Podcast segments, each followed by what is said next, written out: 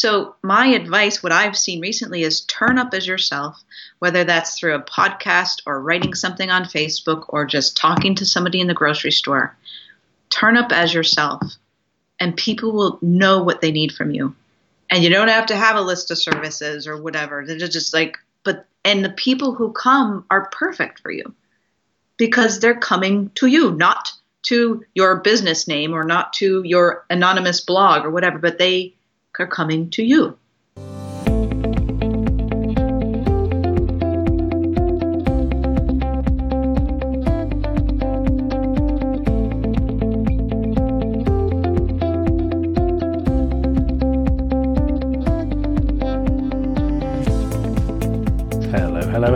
And welcome to the Coaching Life podcast, where we peel back the bullcrap and brush away any photoshopping to give you an unfiltered look at what it's like to live a coaching life. As I've said many times on this podcast, one of the beautiful things about this profession is the diversity of coaches and their work. And today I'm talking with someone who's all about well-being and all aspects of that. There's a there's a really lovely invitation on her business Facebook page which says, um, "Come here to laugh and learn how to reconnect with your inner GPS and common sense to achieve your greatest level of health." Happiness and human potential. I mean, I think that's a really beautiful invitation.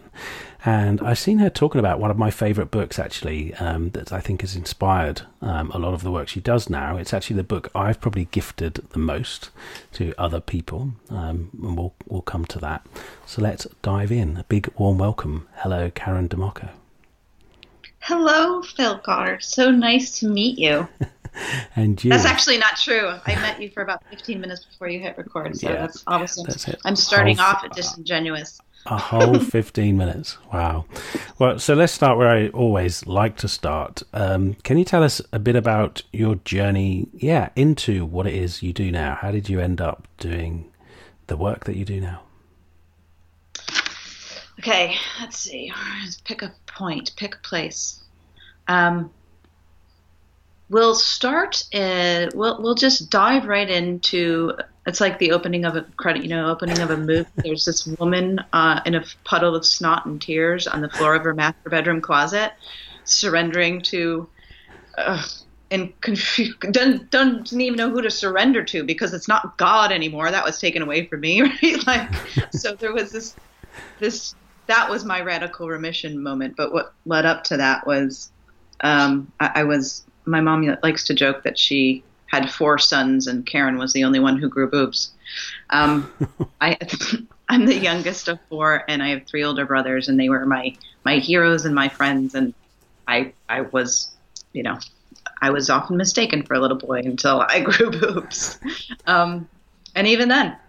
But um, it was they were very athletic. My whole family is, you know, entrepreneurs and athletes and academics and very smart. And, and it was, for me, it was a lot to keep up with. Mm-hmm.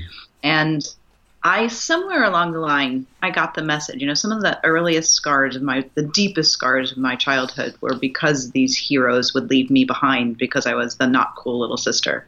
So somewhere in my mind, I went, "Oh, I don't want to be left behind." You know that that's painful. I don't want to feel like I'm not worthy. I'm not good enough to hang with them. So that belief, I can't be left behind, had babies. So in order, and for me, in order to not be left behind, I have to be thin. I have to be pretty. I have to be witty. I have to be you know, that, you know. And in order to do those, those things had babies, and I had this whole list of things that I boxes I needed to check every day in order to not be left behind. Wow. So I became a nurse because I wanted my mom to like me, and she told me to. And uh, you know, walking down the beach with her, spring break of my senior year in high school. She has an identical twin sister, right? So they're they're flanking me. What do you want to? I got into I got into college, and what do you want to do, Karen? I'm like, well, I'd really like to be a writer. Uh, and they looked at each other, kind of like this knowing glance, like, you know, like nice try. But Karen, you know, in order to be a writer, you have to be a really good writer. And, you know, that's a, we love what you write. You know, it's a great hobby to have, but, it, you know, why don't you become a nurse? We're nurses and we love it. And it's a great career to have with kids. And I didn't ever really want to be a nurse. And I actually didn't even ask myself if I wanted kids. But I'm like, well, they'll feel good if I'm a nurse and have kids, so I'm going to do that so I won't be left behind. You know, so the, like just my whole life was about being somebody else for everybody else in order to not be left behind. Now, fast forward about 37 years, I had spent so much of my life in fear of being left behind. And now it's not just as a sister and a daughter and a friend, it's as a wife and a mother. You know, don't get behind the other moms. You know, you got to sign your kids up for their Shakespearean pottery performance classes, just like all the other moms do. So, you know, your kids aren't left behind because, you know, that would be even more tragic than you being left behind. So all this pressure and trying to keep up and all these layers and layers of the masks we wear, the mom mask, the wife mask, you know, and trying to maintain that made me so sick. Oh, and and uh, lifelong eating disorders, right? Because I have to be thin, I have to be a certain weight in order to not be left behind, you know. So that was a so by the time I was 37, I'd already been a nurse for a long time and that was I spit myself out of the system and started my own business in private patient advocacy and I was trying to maintain that business while being riddled with eating disorders, chronic fatigue, fibromyalgia, oh, Lyme disease, you got Lyme disease now, right? And hiding all of this stuff because I can't let the fatigue get to me because then I'll be left behind, right? And there was this moment now now coming back to the puddle of snot and tears moment was I can't do it anymore it was just moment like I, I just can't do it anymore. And I actually thought that if I put these masks down, then I would die. I don't know where that belief came from, but like that I would be left behind and that would kill me. But there was this moment I was just okay with it. I'm just going to be left behind. You know, my husband's going to divorce me, my parents are going to disown me, my kids are going to hate me and but they were already the kids who showed up on Halloween and they're the only ones without a Halloween costume because I couldn't remember what day it was. Mm-hmm. You know, we were I was already showing up at the mall with them, and it would be like I'd wake up out of this fog, my brain fog, my I had like dementia. It was so bad. I'd like wake up at the mall with my three young children. go, how did we get here? Like really scary symptoms. You know, I, I would lose the ends of moments. I was so sick and so I fuck it. You know, I'm just to be left behind. And I walked around in this cloud of just, I wouldn't say blissed out. It was just like absolute peace and relief that I didn't, I put all of this burden down. And I remember about, it was, I don't remember if it was days, days or a couple weeks later, but I remember driving in my car. By the way, nothing about my life had changed except for me, you know, not trying so hard you know. Um, but I remember driving in my car and looking at the clock, and it was three o'clock p.m. And that was usually the time I was like narcoleptic. You know, I had to like drive with my prying my eyes open and the windows open and the music blaring just to stay awake while I'm mm-hmm. picking my kids up from school. That's safe, right? Um, but I remember looking at the clock and going, "Oh my God, I'm not tired." And oh my God, I haven't forgotten anything, and nobody's left me, and I'm better. Like I'm better. And so that was my personal moment of like awakening to this. I've been living running scared my whole life. And oh my gosh, I haven't even thought about food, right? The measure of white knuckle control I had on my eating disorders that would keep me, you know, I, I couldn't go too high on the scale because that means I would be left behind. I couldn't go low because I, you know, this has almost killed me a couple times. So I stay in this very knuckle, white knuckle control to stay in this very narrow window of safety. But in that moment in my car, I was like, I haven't even thought about food. Like it was just this, wow, what happened?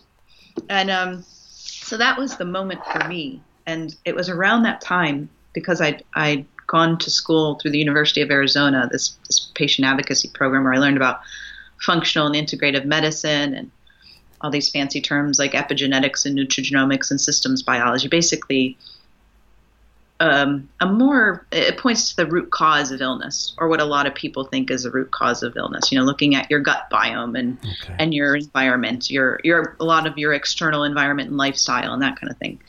So I had helped a couple people in my practice of that, and um, was started to get invited to speak in corporations because the people I helped were you know CEOs or or you know, um, human resources kind of administrative people. And I want this for my staff. I want this for my family. So, so I found myself going around and lecturing about what I've come to fondly call the broccoli dialogue. You know, how to eat, how to rest, how to exercise, how to tick all these boxes in your life so that you're not sick. Meanwhile, not seeing oh, that I didn't do any of that, right? But I didn't see it yet.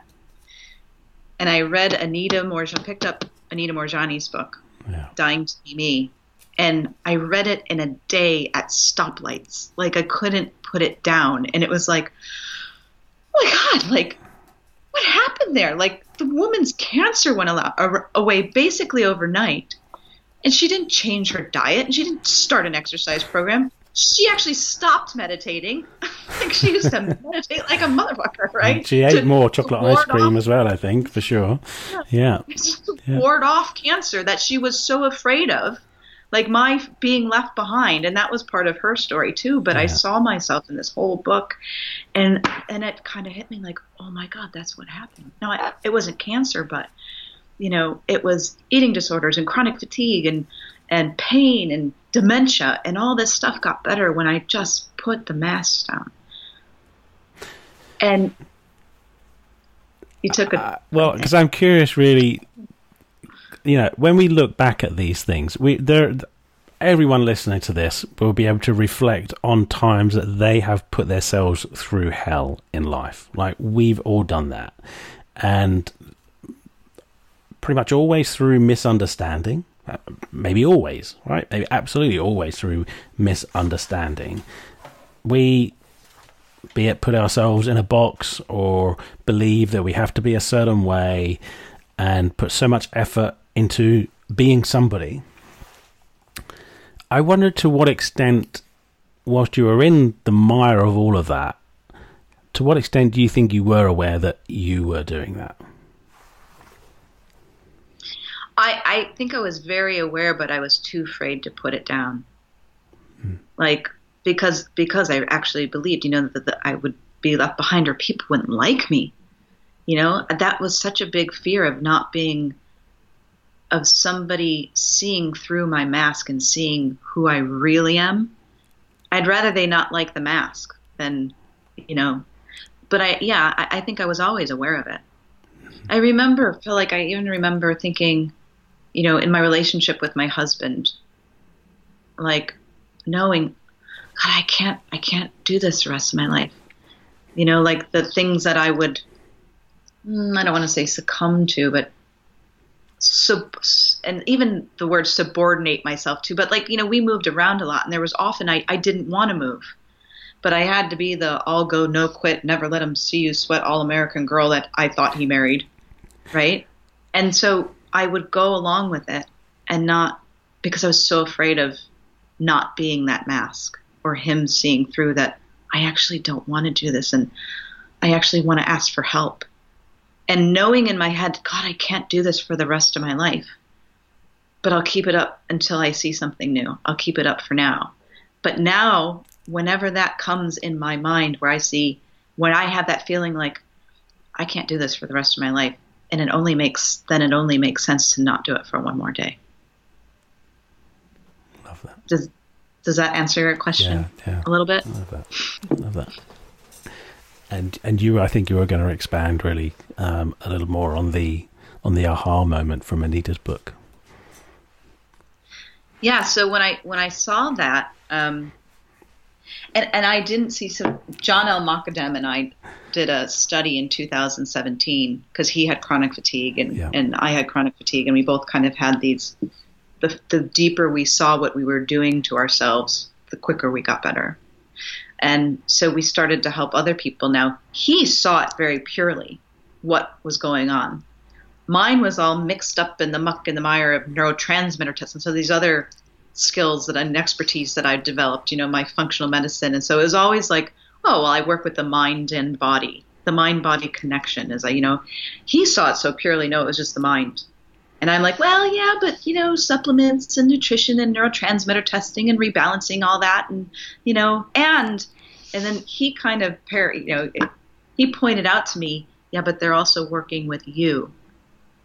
And what you understand and you're giving way too much credit now this isn't exact his exact words but over time and conversations this is me paraphrasing what i saw from him he's like you're totally discounting that they're working with you and what you've seen and giving way too much credit to the supplements and the neurotransmitter testing and all that. I'm like, all right, maybe, you know. Um, but over the years, you know, but over the time we knew each other and all these conversations, um, I saw that very clearly. And so, anyway, we decided, because we had both helped people, we decided to do this study to see if we could prove this on a large scale. We did no testing, we did no supplementation. We only used our experience and our understanding with people who, some of them had been sick for 40 years. There was this one woman who um, I think she was diagnosed when she was 26, and when she came on the study, she was 66. There was another gentleman, oh God, I just love him, but he had been in a wheelchair since, I'm going to get these dates wrong, but just to give you an idea, like he had he hadn't climbed a flight of stairs since like 2007 and had been in a wheelchair uh, since like 2014 or something like that. So he was really sick, really sick for a long time. And he's skateboarding now and gardening, and this woman's traveling around. You know, like every and it was only it was eight weeks of this program that has now become the foundations of. That's not a shameless plug, but it's now called Foundations of Health. Maybe it is a shameless plug. I don't know. I didn't mean it. but anyway, but yeah, and so the uh, my I took a while to catch up to my aha because I didn't see it as purely as John because I had all this other expertise, you know, piled on. But now I I I love to say, God, if I could only get out, if I could only get back the years I've spent trying to extend my life. You know, like I used to be like those, you know, the naturopaths you see it at Whole Foods with their pill boxes and supplements, yeah. and you know, like all the stress and red alert and hypervigilance for your health and nutrition and and longevity and you know lengthening your telomeres and all that stuff all that hypervigilance the same as my hypervigilance about what hypervigilance about anything. Mm-hmm. You know, the, the, body doesn't recognize whether it's it's it's not specific whether you're hypervigilant about your diet or your you know your worry about your symptoms or your anxiety or what people think of you. Hypervigilance is hypervigilance, and it's coming from fear, and it creates massive amounts of inflammation. So when I work with people, this is kind of the end of I guess what I saw, but when I work with people, it's just seeing those places in their lives where they're they're they don't trust whether you want to call it nature or the God within or their internal GPS or whatever, when they don't trust that that's going to lead them, right? Um, that they try to take over for that thing. And that hypervigilance is actually the thing that's making them sick. Mm. And depending on your genetic Achilles heel, you know, depending on where the chinks are in your armor, that, that can lead to depression and mood disorders, depression, anxiety, you know, insomnia, those kinds of things. It can lead to chronic fatigue, heart disease, can lead to cancer. Depends on your snowflake of a genome. But you know that that whole thing it just reminds me of a joke by the way so i'm just going to paraphrase it it's like well giving up ice cream and red wine and going to the gym every day doesn't actually help you to live longer it just feels like it and you know there's a bit of that at play right because what i'm hearing from you and the for me, the one of one of the beautiful messages in Anita's book, "Dying to Be Me," which, as I said in the intro, that's probably the book I've gifted the most to people because it's it's so profound. The messages in that. Um, occasionally, I still come across people that haven't read it. I can't believe that. But anyway, I think one of the most profound messages in there is the toxicity of fear, and that's what I'm hearing from you. Really, that that that like our fear, fearful way of living a fearful way of living a healthy life is actually what's leading us to live an unhealthy life. Yeah. Yeah, but well, because somewhere along the line we've been taught, well, very young age, you know, it starts with those messages like, clean your plate, but I'm not hungry.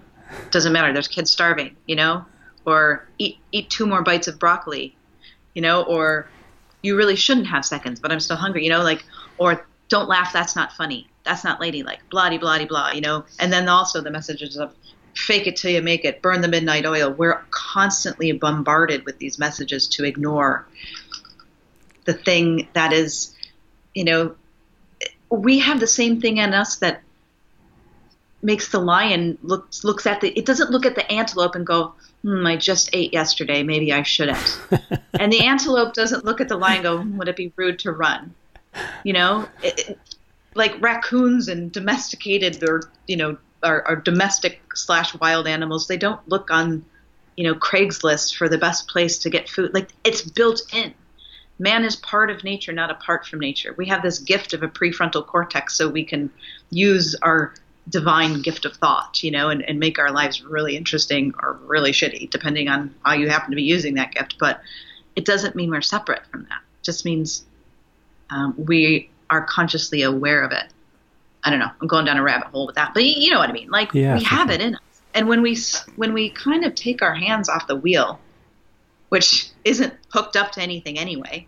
You know, John loves to use this metaphor of um, when you go to the grocery store. You ever see those those little trolleys, the like the baskets with the fake cars in the front, so the kid can go in the car and feel like they're driving. He loves to use them. Like we're like the kid on with our wheels, with our hands on that wheel. It's not hooked to anything. We think it is, but you know our fear makes us white knuckle that wheel and try to control where the car's going. And something's got us. Something's got us anyway, and we kind of learn to lean into that, even if you're afraid. So, can you expand then? Expand on this. If if I'm listening to this and I think, okay, so what you're really saying is if I really want some ice cream, I could just go and have the ice cream. In a nutshell, yeah. Yeah. Um, yeah. But well, what happened? Go ahead. Well, I'm just kind of thinking, yeah, but then what if I just live off ice cream? But there's a missing piece in all of this, I think. In, in, in well, for me anyway, how I look at this is instead of instead of being driven, if you like, directed by my fear, be allow myself, allowing myself to be directed by love and following joy. So, sure, having an ice cream, that might be a, a joyous thing to do, but living off ice cream is probably not a particularly loving thing to do. What's your take on that? Yeah, but you don't have to worry about that anyway because your body is always, always on your side and constantly giving you feedback. Um, so I, I run this program called Weightless, and on the program I talk about you know when you take your hands off the wheel and learn to listen to your body. You know, um, there's sorry, I'm squirreling. I call that squirreling when I when I get an idea to fill in something before the sentence I'm about to say. Um, there's a book that um, Michael Neill co-wrote with I think Paul McKenna. I can make you thin. Yeah. And they cite a study in there when they took a bunch of three year olds and let them eat like the, they filled a room for for 30 days. They let them eat whatever they wanted. And of course when they first started it was candies and cookies and ice cream and whatever. But eventually after the 30 days they saw like they they ate a very healthy diet even though they had access to whatever they wanted. So i talked about that study on this program and a, a woman on the study said yeah it's been i'm doing the three year old experiment experiment and I feel like crap. It's not working.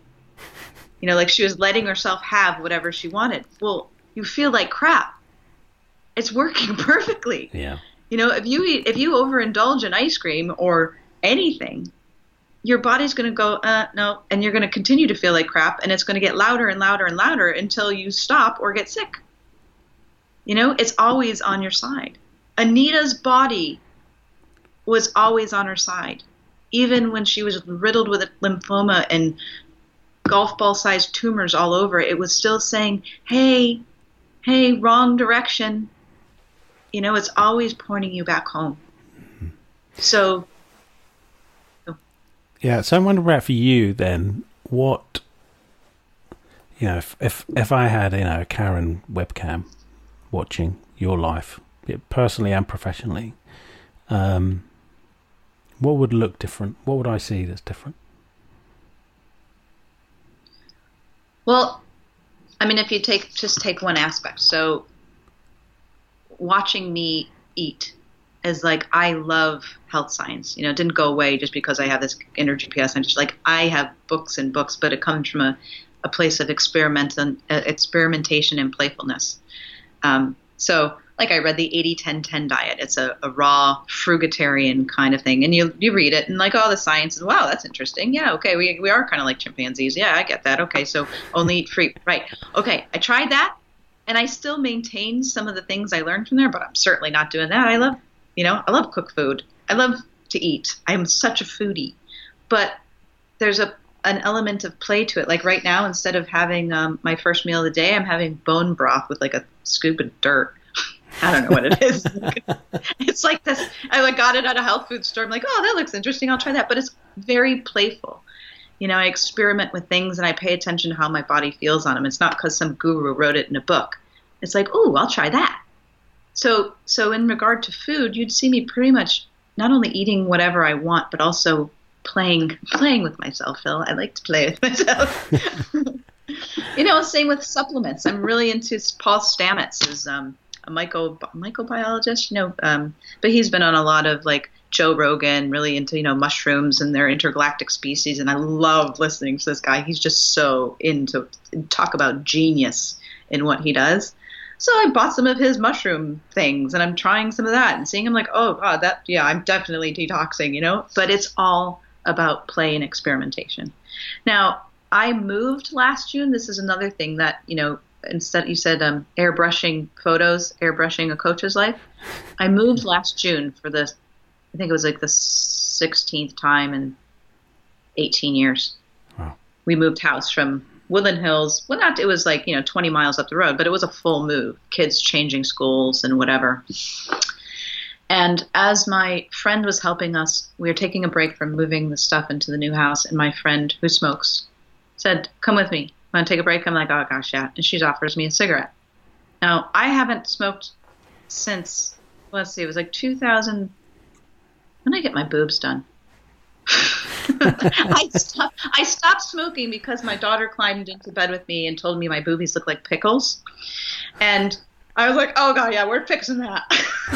so, so in preparation for the surgery that returned them to something that looked more like the fruit of my youth, I stopped smoking, and I didn't, you know, so I'd walked out of my closet smoking habit, and then that day with my friend, I walked back in, wow. and it's been so now it's. uh I just wrote a thing called Finding God at the Gas Station about buying a pack of cigarettes and shame. And um, and the guy at the gas station asking me what I do for a living, and I'm like, well, i have been a nurse for 22 years, and I'm a coach, and whatever. And while the if, if I was on if I was on psychedelics right then, the box of cigarettes on the counter would have started laughing at me and saying, "Tell him the truth, you hypocrite! you're just a you're just oh that's what he said. He's like, are you just a housewife?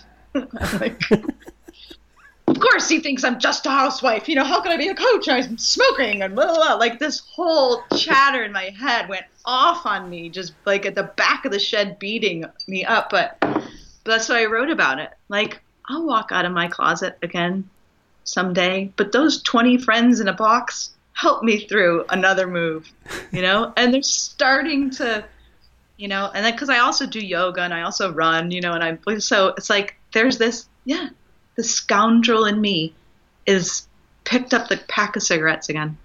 You know. You know, you. I'm sure you've heard. It's it's a common kind of question or exercise in a lot of coaches training. There was there was a um, the the last one that I went to in Santa Monica in 20 I don't know whenever it was 2016 2015 something like that um, in the community that I used to be part of and one of the exercises was I want you to consider what you would do, you know, if you only had like a week to live or a year to live. And um, it's like, I think the purpose of those kind of inquiries are, you know, to have you like look deep inside you. What's the kind of legacy you want to leave? Um, and, and by the way, I love Steve Chandler's take on that. I think I've heard him being interviewed and asked, you know, how do you want to be remembered? And he's like, be remembered. Oh my god, how how egotistic is that? That we want people to remember us even when we're dead. I mean, come on. But uh, you know, the only thing I could come up with was like, oh, if I've only got like a year or a week to live, I'd probably just spend much more time going out and getting drunk with my mates. I mean, really, like I'm okay. I could spend the final year of my life building schools in Africa and and whatever you, but really yeah, I, I, think I would just spend much more time socializing with, with friends and maybe drinking more red wine. mm. Yeah, I love that. Well, you'd put down the masks really quickly, wouldn't you? And it's and you know, it's all about love and connection. That's where we get that's where we get our juice from. Absolutely. You know? Absolutely. So since then, and it hasn't all been plain sailing. What is it you perhaps feel you have still struggled with?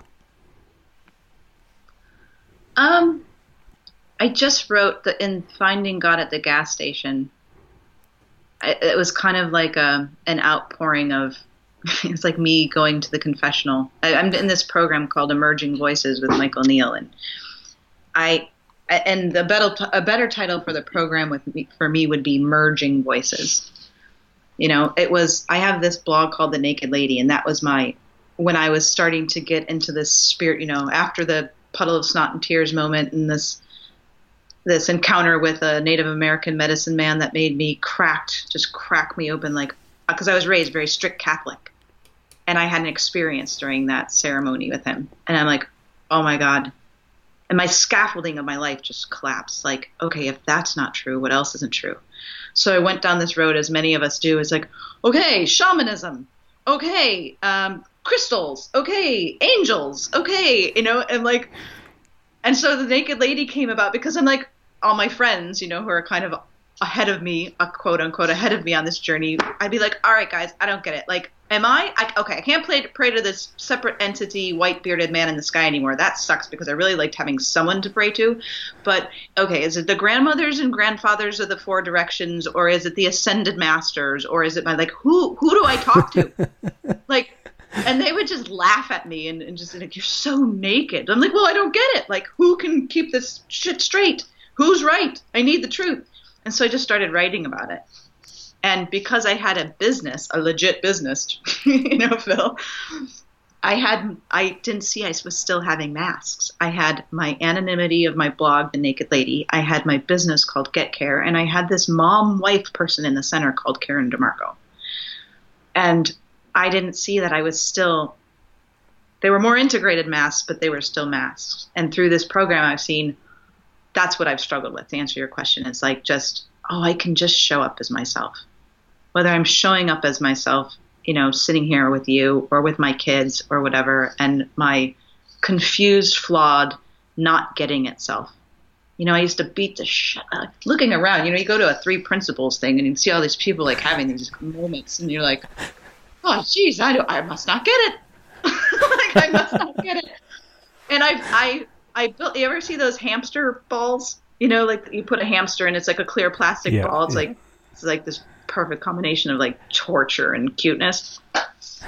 I feel like I I made up what getting it meant. Mm-hmm. So I, I put myself in this clear plastic ball where I'm running, you know, trying to find the hatch. Like I, the the pla- clear plastic ball is made up of my expectations, my made up expectations of what getting it would mean. You know, I'd look like the people on stage at the three pre convention, you know, conference, like like Dicken Bettinger. You know, it's just like glows when you go like, okay, I must not get it because I don't, I'm not glowing. Okay, run faster, find the hatch, get out of this ball, this clear plastic ball. So my struggle was trying to get something that I made up. If I just got it, then I'd be okay. Then I'd then I'd have freedom on the outside of this ball.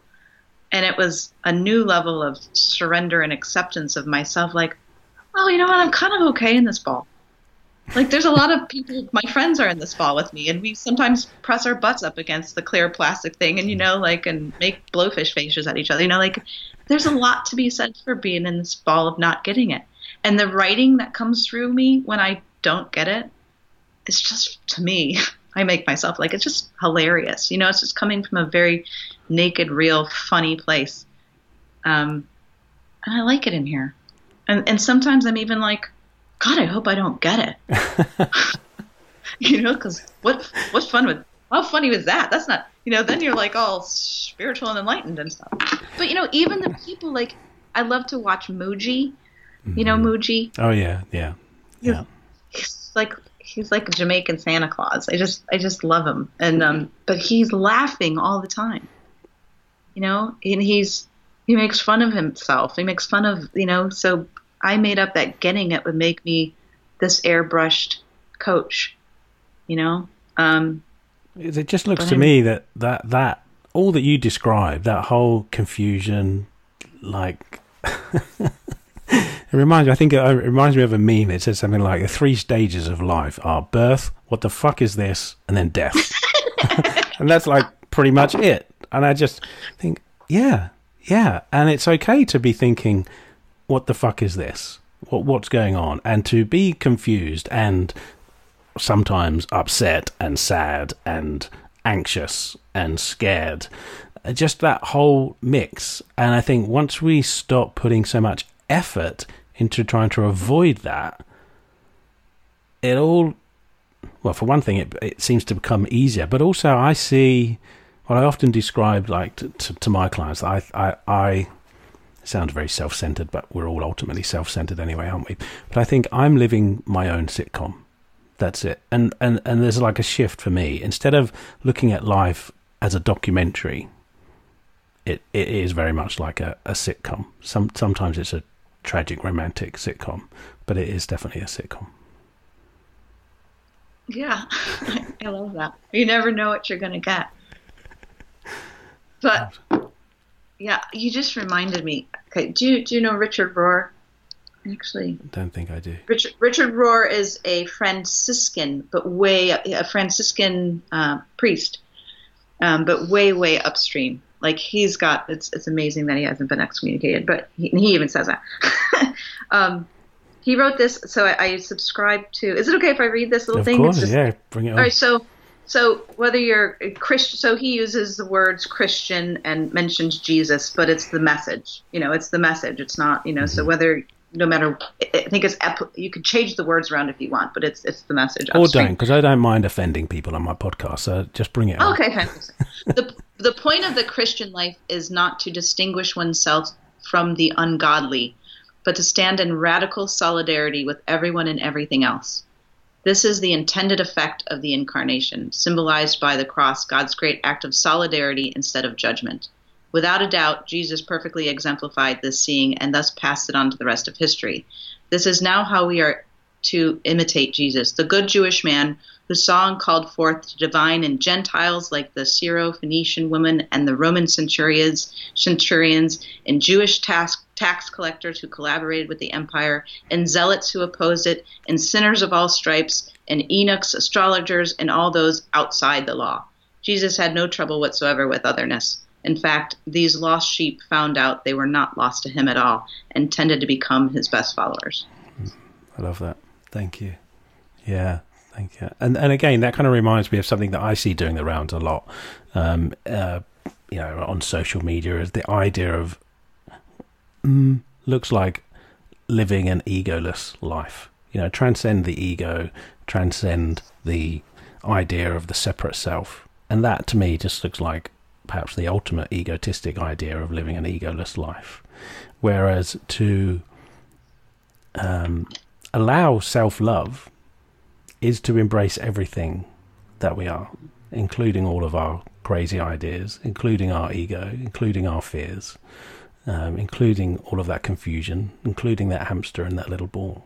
At least that's how it looks to me. Yeah. Yeah, it's, there's kill the ego, scorch the ego. How about give it a little hug? you know? But that's that's it when you know my my my puddle of snot and tear mo- tears moment c- came when I just accepted I'm not going to be able to get rid of this thing. You know, it's me. It's is how I incarnated as this. I love how Alan Watts calls it this scoundrel, this rascal, this broken liar, but also this, you know, a lover. You know, I just love to connect with people and to listen to them and to see their rascal and tell them let's let's both give it a hug, you know? Because there's where enlightenment comes, I think. You know, there's where peace comes, where you just embrace the whole thing. Yeah, it looks to me really that like enlightenment's not the path to love; it's love that is the path to enlightenment. Like so, that whole the acceptance of a self and all that we are, as in that is self-love, um, mm-hmm. is is really perhaps the path to enlightenment. And you know, you remind me. I've mentioned this question numerous times on this podcast, but it really you just remind me. One of my mentors, Robert Holden, has this beautiful question, which is, "What's it like to be you when you're not trying to be somebody?" Including trying to be yourself. Like, what's it like to be you when you're not trying to be somebody? Not trying to, you know, hold up that facade. or wear that mask. Just really, just not trying to be anyone.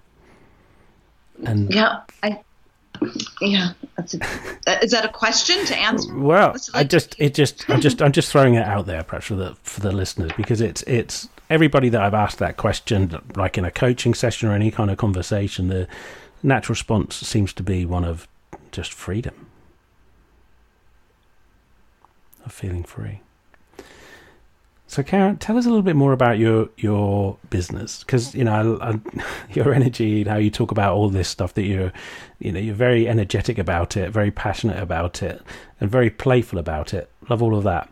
How have you managed to make a business out of all of this? So, you know, how how does your business perhaps changed since, um, if it has indeed changed since having your snotty crying moment and whatever you. And mm-hmm. and how how do people find you and work with you nowadays?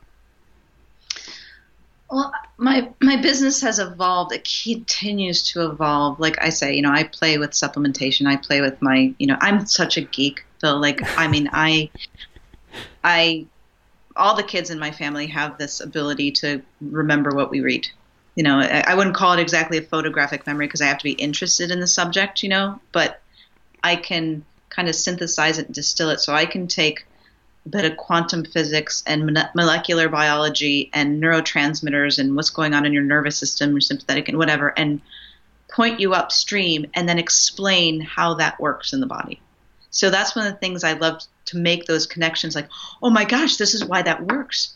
Because, you know, you I can explain why a woman would, you know, I, I, can show you in a very simple to digest way how when a woman gives up on the IVF and decides to adopt, she ends up getting pregnant. You know, but not just saying it because everyone's heard those stories, but mm-hmm. why that happens. You know, why when you your thyroid level will come back to its natural, you know, your body's trying to make you tired. You know, I see everything inside out. Your body is trying like I used to do my neuro my own neurotransmitter testing and try to fix it you know? Oh i'm not motivated. Oh i'm tired. Okay supplement to fix it. Now i recently did it and i see it and i'm like oh i'm not supposed to be motivated right now. Oh i'm not supposed to be creative right now. I'm, my body's tired. My brain my nervous system's a bit run down. And stop trying so hard. You know so i guess when people come to me it's i take my medical health science and this inside out understanding um, and I can put it all together and show you why it works, you know, for you. So it bypasses the critical factor because people are, you know, they really, like I said in the beginning, our bodies are so solid. Yeah, I can see how it applies to my career and to my relationships and to, you know, whatever. But my body, but my health, you know, it can't possibly, this, this meat suit is solid, but it's not. Um, so, you know, my website right now, it's I'm getting rid of, I'm killing the naked lady and I'm killing Get Care as a result of this program. And it's eventually just going to be KarenDiMarco.com, but still there's GetCare, G E T K A R E.com. And if, if people want to contact me, but you know, I like to collaborate. I love to, you know, get together with people like you and go, what can we do together? you know, I loved working with John. I, um, but yeah, I do one-to-one work, but I love to do collaborations and speaking and I love writing. And you know, one thing I picked up on, and I ask you this question, like, oh, how are people finding you? You're still talking about how it is you help people, and I think for if the coach is listening to this, that's a really important point, right? Because I know there was a time when I didn't really know, or I didn't really know how or what it was I was going to help people, and where I, I'm going to take them from A to B and maybe on to C, but I didn't know where A was in their eyes, you know, in their language, in their words, and I, I kind of knew where B was in my in my language, oh, you're going to feel much more peace and love and live a joyous life. But that wasn't what they were looking for when they were at point A. So I really, what I'm hearing in you is you, you, you're very much aware of, you know, you're really in touch with how it is you're helping people. but I still wanted to know, well, what is it? How are you connecting with? What is it you're doing? How are you connecting okay, with people? Well, maybe because it's just so new to me. Because yeah. the, how I used to, I mean, when I say used to, I mean like a couple months ago until I saw something very profound about this merging of the voices thing. I used to strategize okay, what's my list of services? How do I market myself? How do I tell people how I can help them? Now, when I killed the naked lady in Get Care and just started speaking my truth as Karen DiMarco, you know, just balls out. People don't like me, they don't like me, but whatever, just speaking as myself. People are coming to me and telling me what they want from me. They're telling me how I can serve them. So, my advice, what I've seen recently, is turn up as yourself, whether that's through a podcast or writing something on Facebook or just talking to somebody in the grocery store. Turn up as yourself, and people will know what they need from you. And you don't have to have a list of services or whatever. They're just like, but, and the people who come are perfect for you because they're coming to you, not to your business name or not to your anonymous blog or whatever, but they are coming to you. Love it. Does that make sense? Yes, absolutely Yeah. love it. Absolutely love it. Thank you for giving me the snippet that I'll be putting at the front of the episode. That's good. Thank you. Um, so I'm wondering, what's life like for you outside of all of that work? I mean, is there? I know you have kids, right? So, what what's life like when you're not working? If you're ever not working? Um, well, it's it's funny. I used to I I really thought that I needed a Mary Poppins kind of nanny plus a tutor plus a chef plus a bloody bloody blah in order to get out of my life, in order to do the work I was meant to do. But what I've seen so clearly lately, I love to be in the chaos of my life. You know, waking up in the morning, trying to get in a yoga workout, waking up in the morning, getting the kids off to school, and then the funniest shit happens like the other day, my daughter and I have a date every Wednesday. I take her for she starts school a little later on Wednesday, and we go for a coffee. It's like a tradition. So we get the coffee. This is like two weeks ago. We get the coffee, and she's got our little dog, Mr. Big. He's a Boston Terrier, and he's got his paws on her chest, and she's holding him. And her cell phone is between her legs, beneath Mr. Big's butt.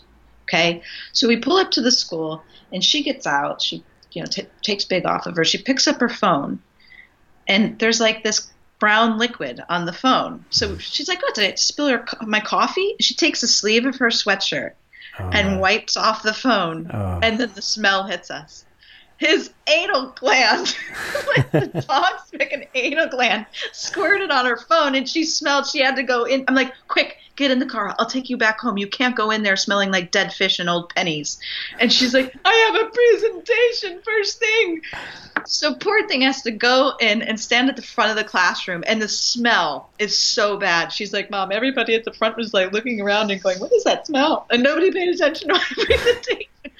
So I don't want to miss those. You know, like it's it's it's so full of life. It's so hilarious. And when we try to sugarcoat life, or that stuff doesn't happen, or I want to be there when my my daughter Sophia started riding. She fell off a horse. You know, uh, she's fallen off a bunch of times, but there was this one she really ate dirt. I want to be there, and so, so yeah. So I'm, you know, taking care of my kids. I got about like from nine nine o'clock in the morning to about two o'clock p.m. to work. You know, and then sometimes I'll do a call in the evening, but it's usually I'm on the phone with you, you know, and it's never like a okay, we have to hold space and you know do this whole coaching thing. Like I might be, you know, making meatballs and spaghetti and got you got the phone in the crook of my because you just need a check in. And my clients know that about me. You know, you're coming into my life with me. You know, and I, you are in my constant consciousness. But when you come into the fold, you come into my life. And and I'm such a ditz. Like my clients also know. Like I I get squirrel. I am riddled with ADD, and I might have a 10 o'clock call with you and I was walking my dog and I forgot.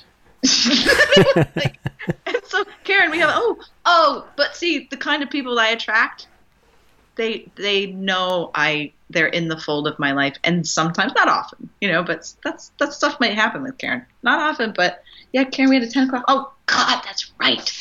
How come the thing on my calendar on my computer doesn't populate my phone and tell me the I don't know. Well, I'm wondering if there's anything that goes on that you really would like to change because we could sit there and say, you know, it's all perfect and I love it, and yes, I screw up and whatever, and that's wonderful. Is there anything that it's like, oh, for fuck's sake, there it is again? I really must do something about this.